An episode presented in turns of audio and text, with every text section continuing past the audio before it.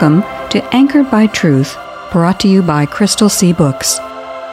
In John 14:6, Jesus said, I am the way, the truth, and the life. Our goal is to encourage everyone to grow in the Christian faith by anchoring themselves to the secure truth found in the inspired, inerrant, and infallible Word of God.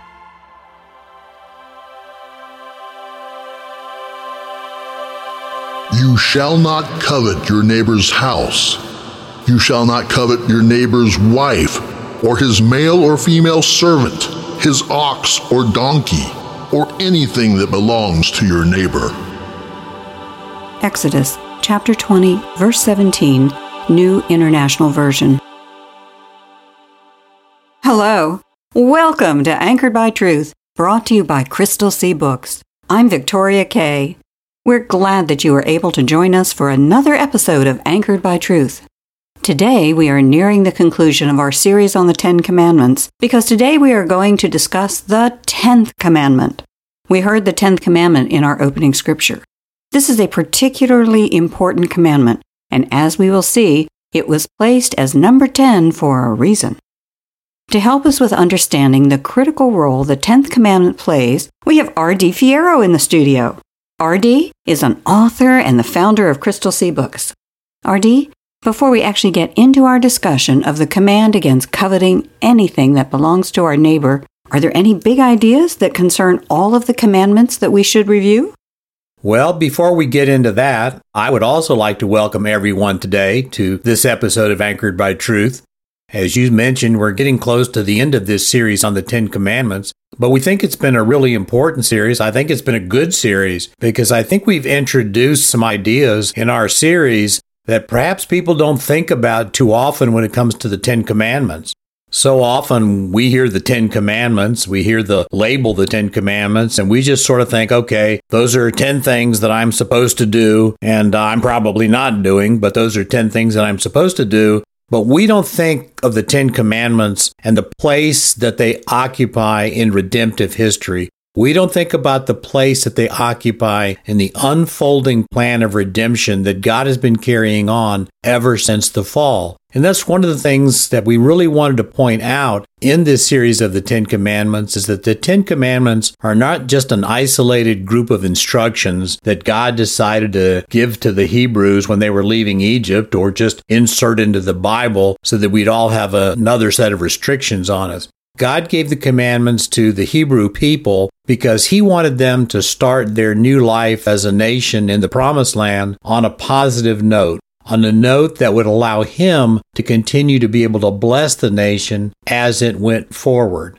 So, in terms of the big ideas that we've been covering in this series, certainly that's one of the big ideas is that the 10 commandments were a critical, a very important part of the overall unfolding plan of redemption. And I don't want to spend too much time on a review of the things that we've gone over. Anyone who would like to hear any of our previous episodes they can always find them on our website, crystalseabooks.com. That's C R Y S T A L S E A B O O K S dot com. But let me now mention two big ideas that we have been mentioning throughout this series. One big idea is that the Ten Commandments were given to us for our benefit. Sure, the commandments come from God, but God does not get anything out of the commandments. We get something out of the commandments when we obey them. Now, the commandments are sometimes divided into two groups that are often referred to as tables the first table and the second table. The first table of the commandments is often considered to consist of the first four commandments, and that so called first table helps us to have a better relationship with God. And the second table consists of the last six commandments, and when we obey them, it helps people have a better relationship with other people. Right. God gave us the Ten Commandments to help us have better lives, and not to have just a better life on this world, but to have a better life as we move on into eternity, which we're all going to do. So that's one big idea that we need to keep in mind. And another big idea that we need to keep in mind to note is that the common thread that runs through all the commandments is that all of the commandments are concerned with dignity, especially the dignity of God. The first three commandments are all about the dignity of God's nature. There is only one God who is infinitely holy, powerful, and present. Therefore, we must not worship any other gods or demean God by creating false images of Him or misusing His holy name. And the fourth and the fifth commandments are concerned with the dignity of God's creation. The fourth commandment to honor the Sabbath concerns the period of God's creative activity, and the fifth commandment to honor our fathers and mothers concerns the product of God's creative activity, because man was the only creature created in God's image. Yes, and the sixth through tenth commandments are also concerned with dignity. The sixth commandment is concerned with the dignity of human life. The seventh, the dignity of marriage. The eighth, the dignity of work. Now, the eighth commandment, just in case people are wondering, says, do not steal. And that's concerned with the dignity of work because it is through our labor that we produce the goods and services that we need to sustain our lives. So if someone steals any of those goods or services, regardless of the amount or value, the thief has exhibited a blatant disregard for the labor and work of another person. And then we saw in our last episode of Anchored by Truth that the ninth commandment, which is the prohibition against lying, is concerned with the dignity of words and the dignity of truth. You know, words are so important to God that God used them when He created the heavenly bodies, the land and the sea, and living creatures. And of course, truth is so important to God, to Jesus, that Jesus personally identified himself as the truth. And we hear that in every episode of Anchored by Truth in our opening, where we use the quote where Jesus said, I am the way, the truth, and the life. In our culture, we almost take it for granted that every person tells lies at some point. Lying is so pervasive, we start seeing lying or one of its many forms political spin, misleading advertisement, misstatements on tax forms, etc. as being no big deal. But lying in any form is a big deal to God. So it should be a big deal to us. Exactly. So we see that the first nine commandments are all concerned with dignity. And to complete this thread, as odd as it may sound, the tenth commandment is concerned with the dignity of desire. The dignity of desire. You mentioned that last time, and as we said, that's a phrase you probably don't hear every day. So let's get into that. What is the dignity of desire? The dignity of desire is a way of saying that God built human beings with a desire for Him. This built in desire for God has been recognized by many of the greatest Christian thinkers. For instance, the French mathematician Blaise Pascal wrote Pensées, which was a defense of the Christian religion. The word pensée means a thought or a reflection. In the book, Pascal said, quote, What else does this craving and this helplessness proclaim but there was once in man a true happiness, of which all that now remains is the empty print and trace. This he tries in vain to fill with everything around him, seeking in things that are not there the help he cannot find in those that are, though none can help. Since this infinite abyss can be filled only with an infinite and immutable object, in other words, by God Himself. Unquote. Pascal recognized that when God made man in his own image, God ensured that his image bearer would always be drawn to the source of that image, which is God himself. The image bearer would have a desire to know the source of the image and to be known by the source. That desire, the built in desire for God, like all other desires, was corrupted by the fall. And as a consequence, man's fallen desires began to wander to desiring lesser things. So much so that we almost think of desire today as being a bad thing. But it didn't start out that way, and it shouldn't be that way.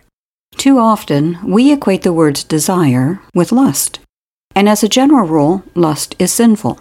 So we think we are to avoid it. And, of course, we should avoid sinful lusts. But desire need not be sinful. The Bible commands us to desire good things. For instance, in the opening lines of the Lord's Prayer, Jesus taught us to pray for, quote, God's kingdom to come and God's will be done. If we want God's kingdom to come and God's will to be done, then obviously we are to desire those things. We are to desire to live holy lives, to have faith, and to please God. We are to desire to spend an eternity with God in heaven. Desire is a basic attribute of being human, and there is nothing wrong with desire. There is a lot wrong with allowing our desire to be transformed into sinful lusts. The tenth commandment, not to covet anything of our neighbors, helps us see where and how to draw the line. The tenth commandment is concerned with preserving the dignity of desire. You know, one way to think about the 10th commandment is to recognize that there is nothing wrong with covetousness itself, but there is a lot wrong with coveting the wrong things. I think it might be fair to say that the gist of the 10th commandment is that we should never covet lesser things, things other than God Himself or those things that God has commended to our use and for our good.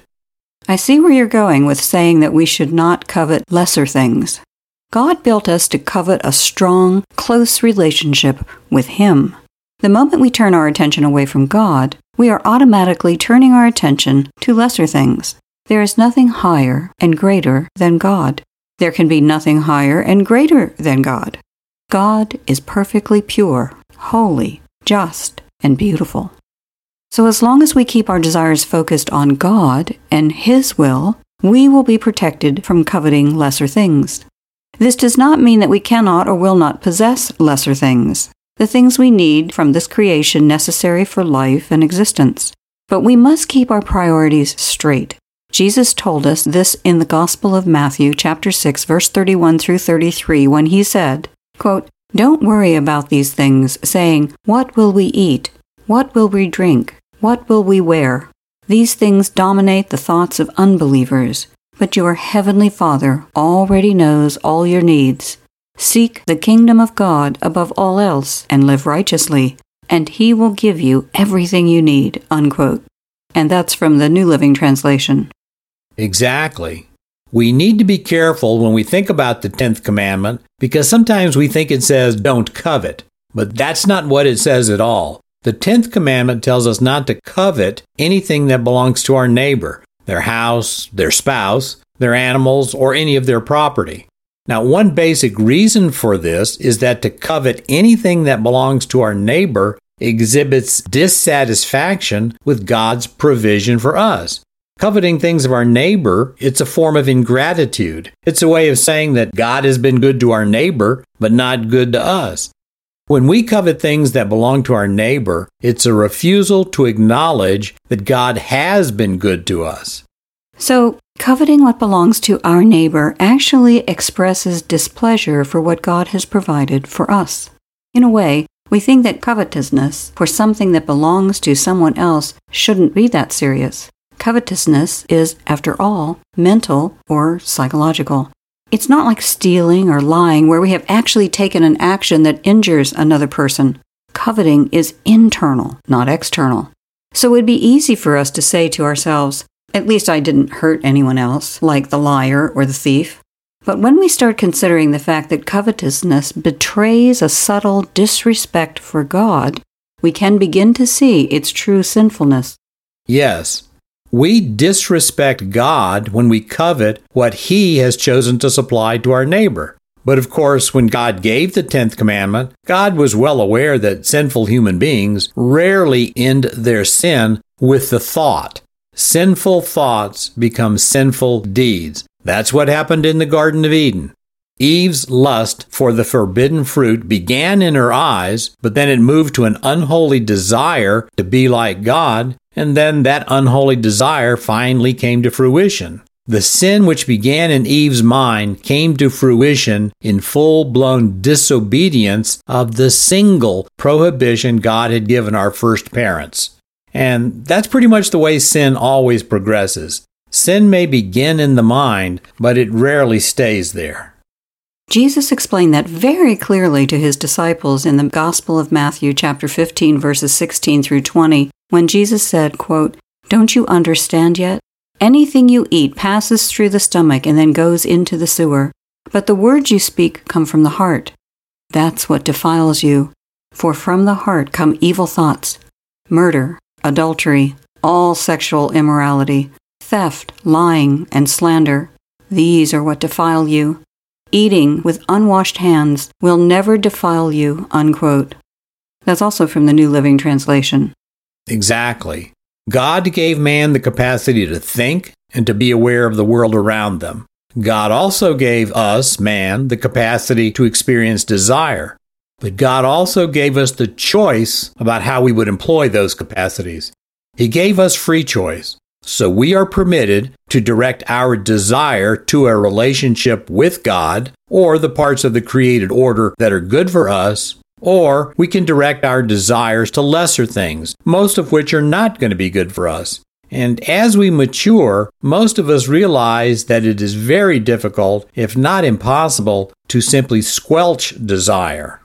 Just about everyone who has ever decided they need to lose 10 pounds knows that the moment they make a decision to go on that diet, they begin to think about food way more than they did the day earlier. Just about everyone who has to decide to quit smoking or any other bad habit, making the decision to quit doing something triggers the desire to do it and the desire gets stronger the more we intend to avoid it. It can be a devastating cycle. So, rather than just trying to squelch a desire, a better strategy is to redirect the desire, to redirect it from something unhealthy to something healthy. We may have a hard time quenching desire, but we can replace a desire for one thing that's bad for us with the desire for something else that is good for us. But the cynic may just say, Why try to quench a desire? Why not just give in to it? After all, life is short and comes with plenty of pain, so why shouldn't we just enjoy the things for which we have desire? Well, if all of our desires were healthy or holy, we could and should give in to them. But one of the big problems with unholy desires is that giving in to them may produce destruction, but it rarely produces satisfaction. The wisest man who ever lived found that out. You're thinking about the book of Ecclesiastes, which most scholars attributed to King David's son Solomon. Solomon was a very rich king. He could literally afford to indulge his every desire. And according to Ecclesiastes, he did. Despite his indulgence, however, ultimately Solomon didn't find his desire quenched. Solomon had almost unlimited political power and wealth. Yet Solomon found out that neither brought him a sense of fulfillment. Solomon indulged in just about every sensual pleasure possible. Solomon tried sex. He had hundreds of wives and concubines. Solomon built huge structures. Solomon developed elaborate gardens. But none of that produced the satisfaction for life that Solomon was seeking. And even when Solomon turned to wisdom and philosophy for satisfaction, he ultimately found out that they did not give him a sense of meaning or fulfillment. So Solomon tried quenching his desires by simply giving in to them, by indulging in each and every passion that came along, but none of it worked. The depth of the desire which God implanted in Solomon, and in everyone else for that matter, simply overwhelms the ability of the world or the flesh to satisfy those desires. So we are back to that God sized hole in every man. We cannot simply stamp our desire like it's a campfire, and we can definitely not eradicate it by indulging it. One of the major lessons of the Ten Commandments is that even if we went ahead and stole our neighbor's house, spouse, or pets, that would ultimately be a futile act. The covetousness which animated our action would be defeated even if we acted upon it. As Solomon put it in Ecclesiastes, chapter 1, verse 2, quote, everything is meaningless, completely meaningless, unquote. Well, almost. You know, after Solomon worked his way through a description of everything that he had tried to satisfy his various longings, his covetousness, Solomon concluded his meditations in Ecclesiastes in chapter 12. And verses 6 and 7 of chapter 12 say, quote, Yes, remember your Creator now while you are young, before the silver cord of life snaps and the golden bowl is broken. Don't wait until the water jar is smashed at the spring and the pulley is broken at the well. For then the dust will return to the earth, and the spirit will return to God who gave it. And then in the final verses of chapter 12, verses 13 and 14, Solomon said, quote, That's the whole story. Here now is my final conclusion. Fear God and obey his commands, for this is everyone's duty. God will judge us for everything we do, including every secret thing, whether good or bad. End quote. And those verses are from the New Living Translation. So, really, what God was doing when He gave the ancient Israelites and us the Ten Commandments is to help us avoid the pain and anguish that covetousness causes. Coveting our neighbor's possessions is a longing for things that God did not intend for us. And since God is the one who implanted desire in us to begin with, He knows the things that will satisfy us. And of course, the one longing that we are always encouraged to pursue is a longing for a deeper relationship with our Creator. Solomon says, quote, Remember your Creator while you are young. Unquote. If we follow Solomon's advice and establish a relationship with God when we are young, we will live far more fulfilled and fulfilling lives as we go through life.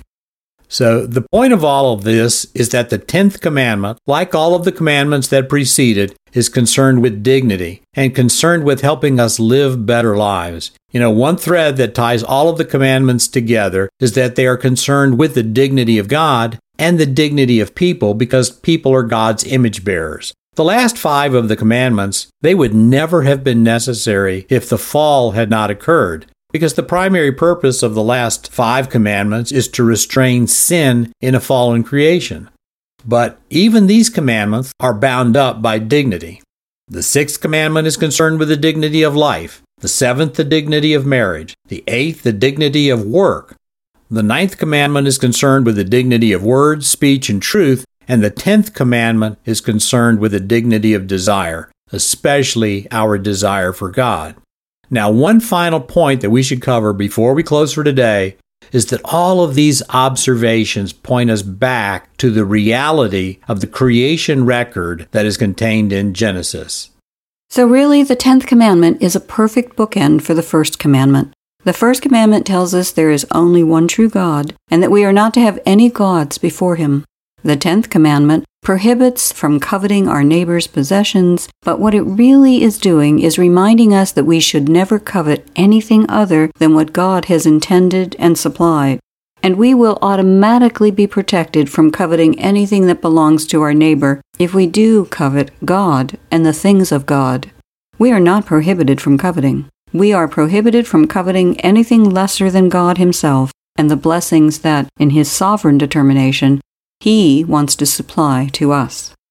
God's plan was always that man would have a role in the created order that was different from all of the other creatures that God had created, because God made man in his image.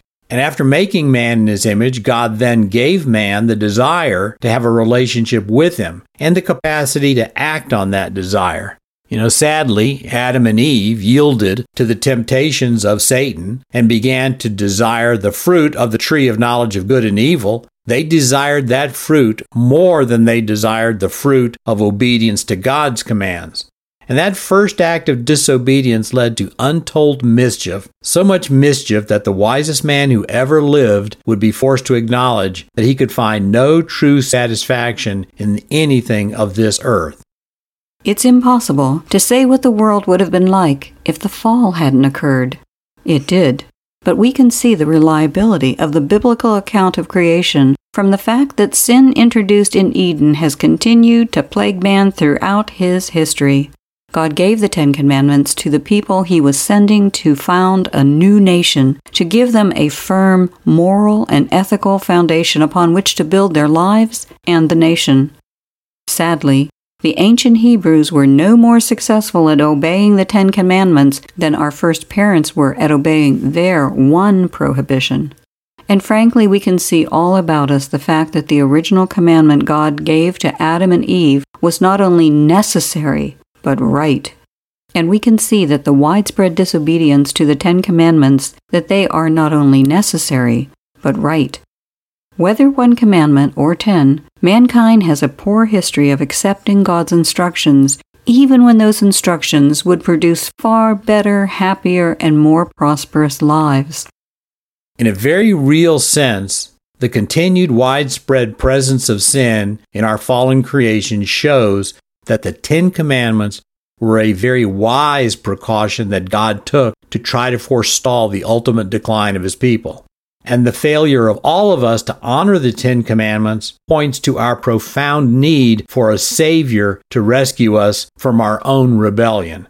Adam and Eve's sin in the Garden of Eden kicked off a sad sequence that continued through the flood, the captivity of the Hebrews in Egypt, and the ultimate fall of both the northern and southern kingdoms that the Exodus would produce in Palestine. But throughout this sad sequence, God continued to unfold his marvelous plan of redemption. And that plan would be consummated in Palestine 1500 years after God gave the Ten Commandments in the life, death, and resurrection of our Lord Jesus Christ. Well, in our next episode of Anchored by Truth, we're going to do a wrap up on this series of the Ten Commandments. And we're going to try to put together in summation form all of these big thoughts and ideas that surround the Ten Commandments. The Ten Commandments are an important, essential part of the remarkable unity that is demonstrated in the Bible's recounting of the grand saga of creation, fall, and redemption. Well, this sounds like a good time to end for today and go to prayer. Today, let's listen to a prayer for the Son of God, who is the one who was the subject of the plan of redemption and who makes our personal salvation possible. A prayer of adoration of the Son of God. Blessed and holy God, we give you glory, honor, and praise for your goodness and grace. You are majestic in all your ways, and we come before you to honor you as the rightful sovereign and Lord of our lives. Lord, we praise you for the gift of your Holy Son. By dying and rising, Jesus covered our sinfulness with his perfect righteousness and demonstrated to Satan and the demons that no plan cast against your might and power can ever succeed. Satan's ruin is the full manifestation of Jesus' dominion, and that he is worthy to sit eternally at the right hand of the Father. Though the blighted eyes of sinful man cannot now behold the glory of the Father and Son, with authority and power you pull us to yourself and give us vision that no words can fully describe. Christ Jesus is God from God and light from light. He is worthy of worship honor, and praise, and he stands astride the mighty rivers of creation, ordaining their course and sending them where he will.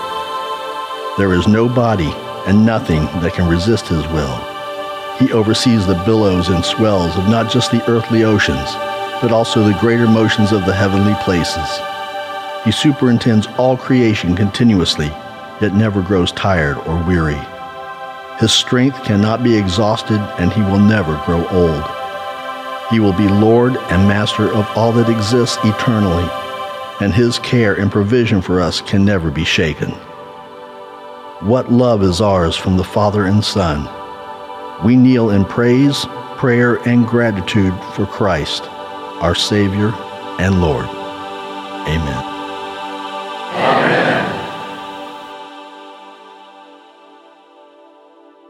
Is the Bible important in your life? Supporting Anchored by Truth with a contribution is an easy way to put your faith into action. The opportunity to help is available at crystalseabooks.com. How wonderful would it be for Jesus to commend us because we made His Word a priority in our lives and giving? We are grateful for your support and partnership. We hope you'll be with us next time, and we hope you'll take some time to encourage friends to tune in also or to listen to the podcast version of this show. If you'd like to hear more, try out crystalseabooks.com where We're not perfect, but our boss is. And for those of you who need that website one more time, that's crystalseabooks.com. Crystal, C R Y S T A L, C S E A, and books, B O O K S www.anchoredbytruth.com. Thank you for your support.